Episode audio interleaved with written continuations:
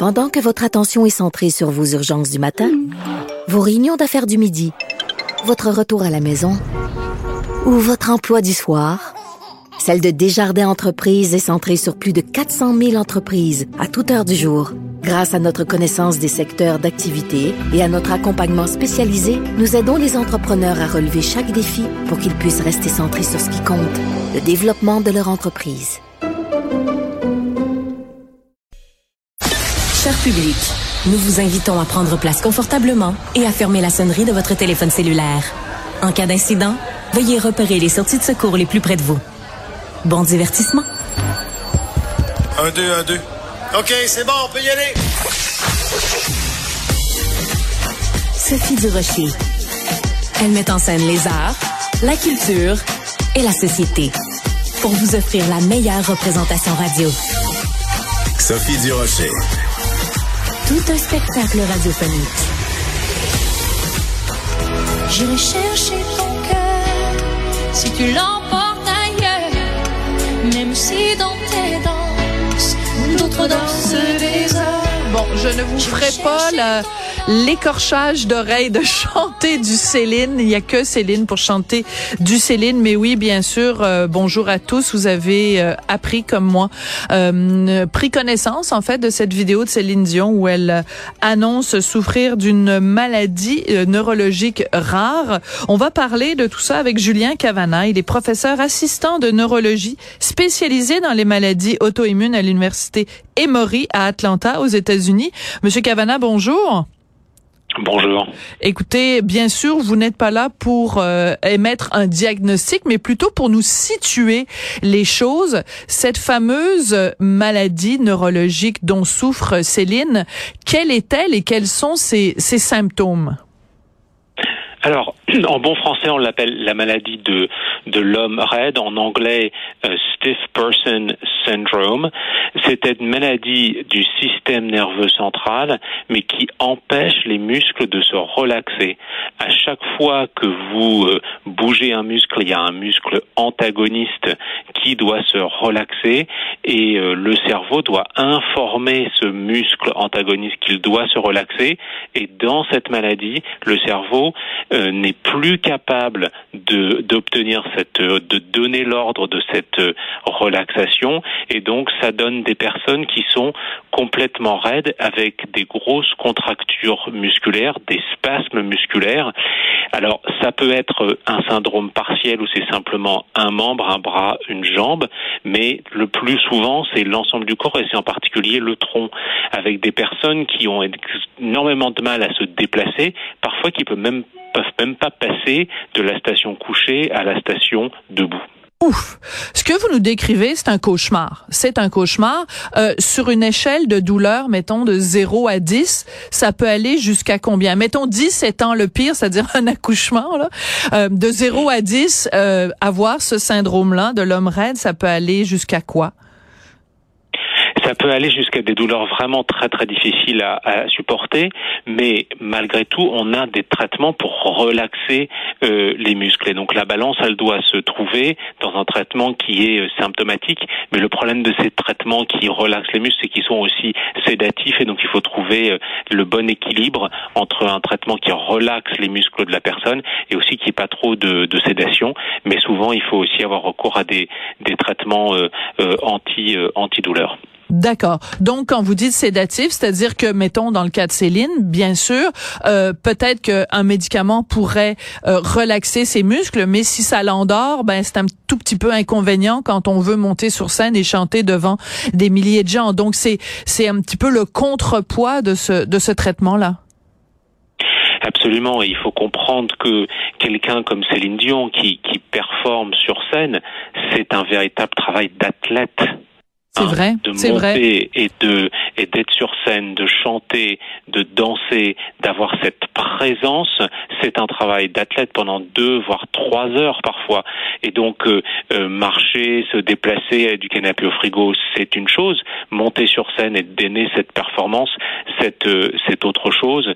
Et effectivement, il, il faut comme n'importe quel athlète qui va aux Jeux Olympiques, hein, la tournée de Céline Dion, ce sont les Jeux Olympiques de Céline Dion, et il faut qu'elle soit dans une forme absolument olympique pour pouvoir monter sur scène. Et donc je ne suis absolument pas surpris que même avec les meilleurs soins, elle soit obligée de au moins faire des concessions sur sa tournée, voire de l'annuler. Oui.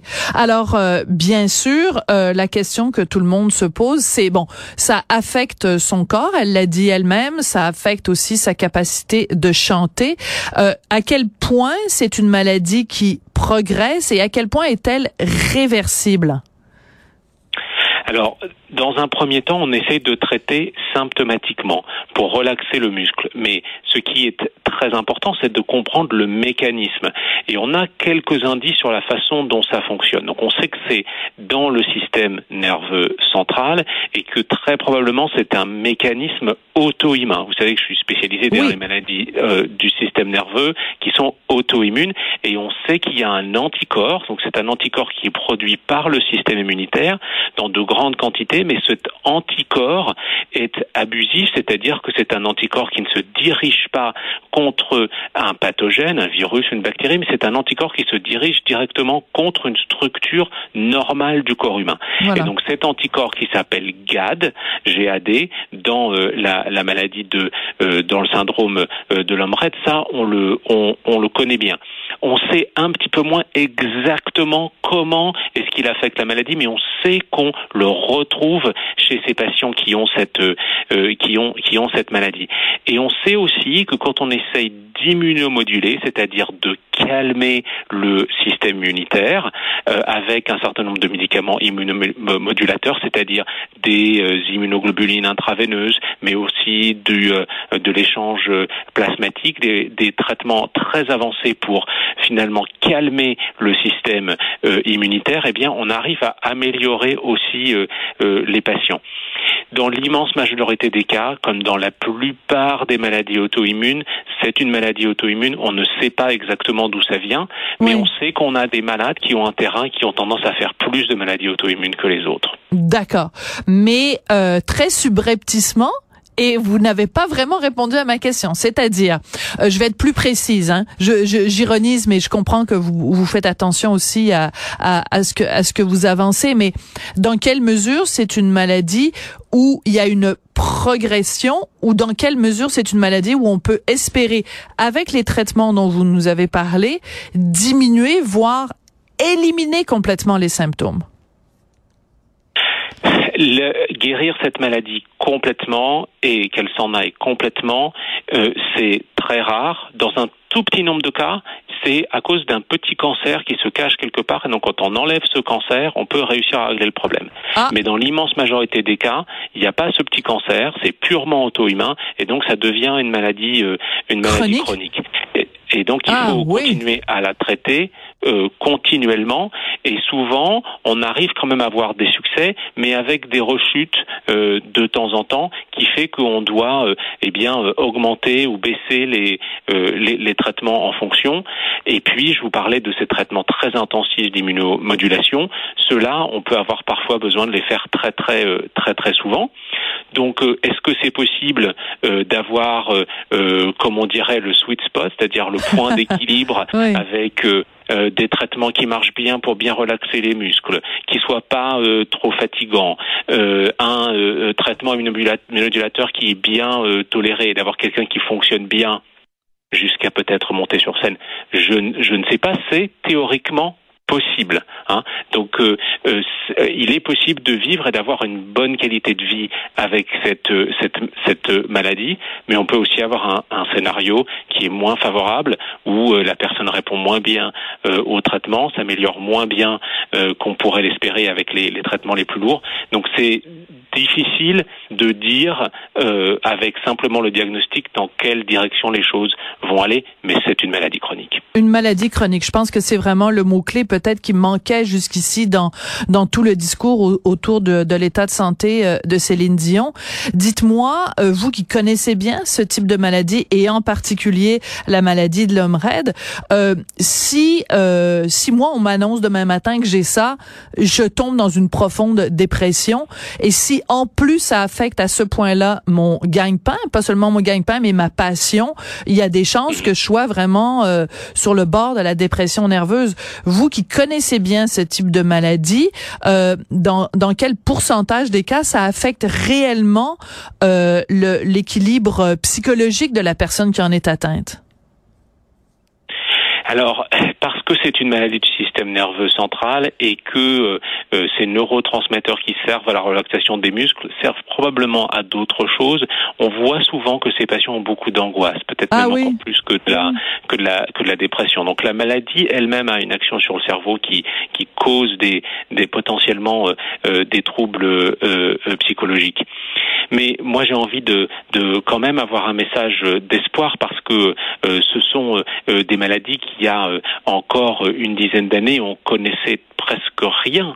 Et aujourd'hui, on a quand même identifié euh, les, les anticorps qui euh, sont liés à cette maladie. On a des traitements pour essayer de moduler le système immunitaire qui n'existait pas il y a encore quelques dizaines, dizaines d'années. Et donc, on est dans un domaine de la médecine, un domaine de la neurologie qui progresse à vitesse grand V. Donc, si quelqu'un aujourd'hui, et nous avons la chance d'être sous des latitudes au Québec, en Amérique, où il y a accès à la technologie, aux soins pour euh, euh, pour euh, pour soigner ça, je pense qu'il y a quand même de de, de l'espoir, même si c'est effectivement un diagnostic difficile à faire et difficile à accepter. Oui, mais j'aime beaucoup que vous nous ameniez en effet sur cette note d'espoir parce que si en dix ans on a été capable, la médecine a été capable et la science a été capable de faire des bonds de géants, qui sait euh, au, quel genre de bond de géant on pourrait faire au cours des six prochains mois? Ou des deux prochaines années. Là, c'est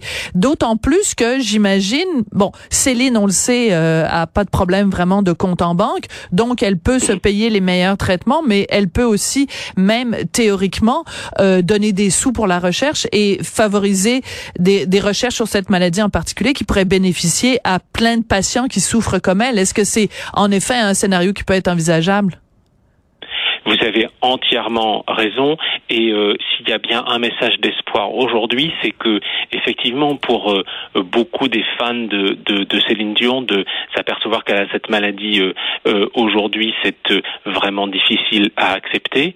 Mais je vais vous dire, pour les patients qui souffrent de cette maladie dans le silence, sans aucune exposition euh, euh, médiatique de cette maladie qui est complètement inconnue, de voir qu'aujourd'hui ils ont une alliée de ce calibre-là dans le combat contre cette maladie, c'est un formidable message d'espoir. Donc moi je veux lui rendre hommage et la remercier pour euh, avoir eu le courage de publiquement venir partager avec l'ensemble du public quel est son diagnostic et ce qu'elle est en train de, de, de vivre, parce que ça va attirer euh, euh, l'attention et donc les personnes qui souffrent de ce syndrome eh bien, ont à partir d'aujourd'hui une ambassadrice absolument euh, hors pair exceptionnelle. Oui, vous avez tout à fait raison et en effet, ça doit être extrêmement difficile pour quelqu'un qui ne s'appelle pas Céline Dion et qui souffre dans l'ombre et peut-être même auprès de son entourage, auprès de ses proches. C'est une maladie dont on qu'on connaît pas hein.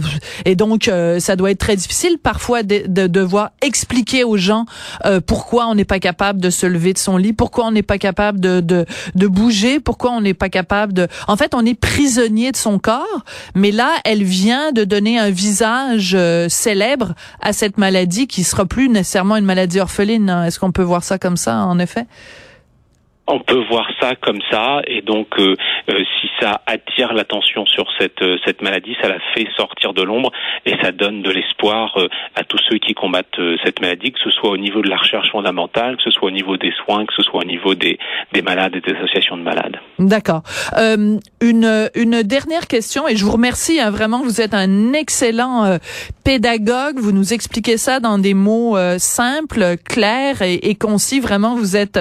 c'est pas pour rien que vous êtes professeur, vous avez vraiment, euh, vous nous avez donné un cours de, de maladie 101 et, je, et je vous en remercie. Donc une, une dernière question. Euh, vous nous avez dit que ça, ça pouvait fluctuer, c'est-à-dire qu'on imagine il y a des bonnes et des mauvaises journées. Dans un scénario où on imagine euh, dans au, au, printemps 2024 une Céline Dion euh, qui a réussi à contrôler certains aspects de la maladie et qui pourrait éventuellement remonter sur scène, comment s'assurer si en effet cette maladie, il y a des bons jours et des mauvais jours, comment peut-on concilier ça avec le fait que quand on part en tournée, ben on est sur scène le 22, le 23 et le 24, puis on ne sait pas le 22 au matin si on va être en forme ou pas? Est-ce que c'est pas deux deux données qui sont irréconciliables? Très probablement, très probablement, et donc euh, elle aura à faire euh, euh, des choix avec son équipe pour alléger la tournée, s'assurer peut-être de répartir les dates pour qu'elle ait le temps de se de se reposer entre les différentes performances. Elle ne serait sans doute pas la première artiste de ce niveau international à voyager en étant entourée d'une équipe médicale pour pour la pour la soutenir. Mais euh, euh, c'est vrai que comme ça, j'ai du mal à imaginer plusieurs euh, concerts, plusieurs soirées d'affilée. mais est-ce que c'est impossible? Non. L'être humain est, est, tellement extraordinaire et plein de surprises que et, et, elle est tellement extraordinaire et pleine de surprises que ça n'est pas impossible. Ouais, c'est formidable. J'adore que ça se termine de cette façon-là. En effet, sur un, un non seulement un message d'espoir, mais aussi un hommage à la, à la résilience de Céline parce que elle nous a tous impressionnés, euh, pas juste vocalement, mais juste physiquement, euh, les tournées qu'elle a faites. Je sais pas si vous l'avez déjà. Est-ce que vous avez déjà vu Céline en spectacle? J'ai déjà vu. J'ai déjà vu Céline à Paris. C'était extraordinaire. Ouais, ouais, je l'ai vu plusieurs fois à Las Vegas et en effet, elle est absolument euh, exceptionnelle. Puis à Québec aussi, euh, quand elle avait chanté avec Ginette Renault et Jean-Pierre Ferland, c'est un souvenir que je vais garder précieusement dans mon cœur. Merci beaucoup, vraiment, Monsieur Julien Cavana. Vous êtes professeur assistant de neurologie spécialisé dans les maladies auto-immunes à l'université Emory à Atlanta. Merci beaucoup du temps que vous nous avez donné et des explications que vous nous avez fournies. C'est très, très, très apprécié. Avec plaisir. À bientôt. Merci.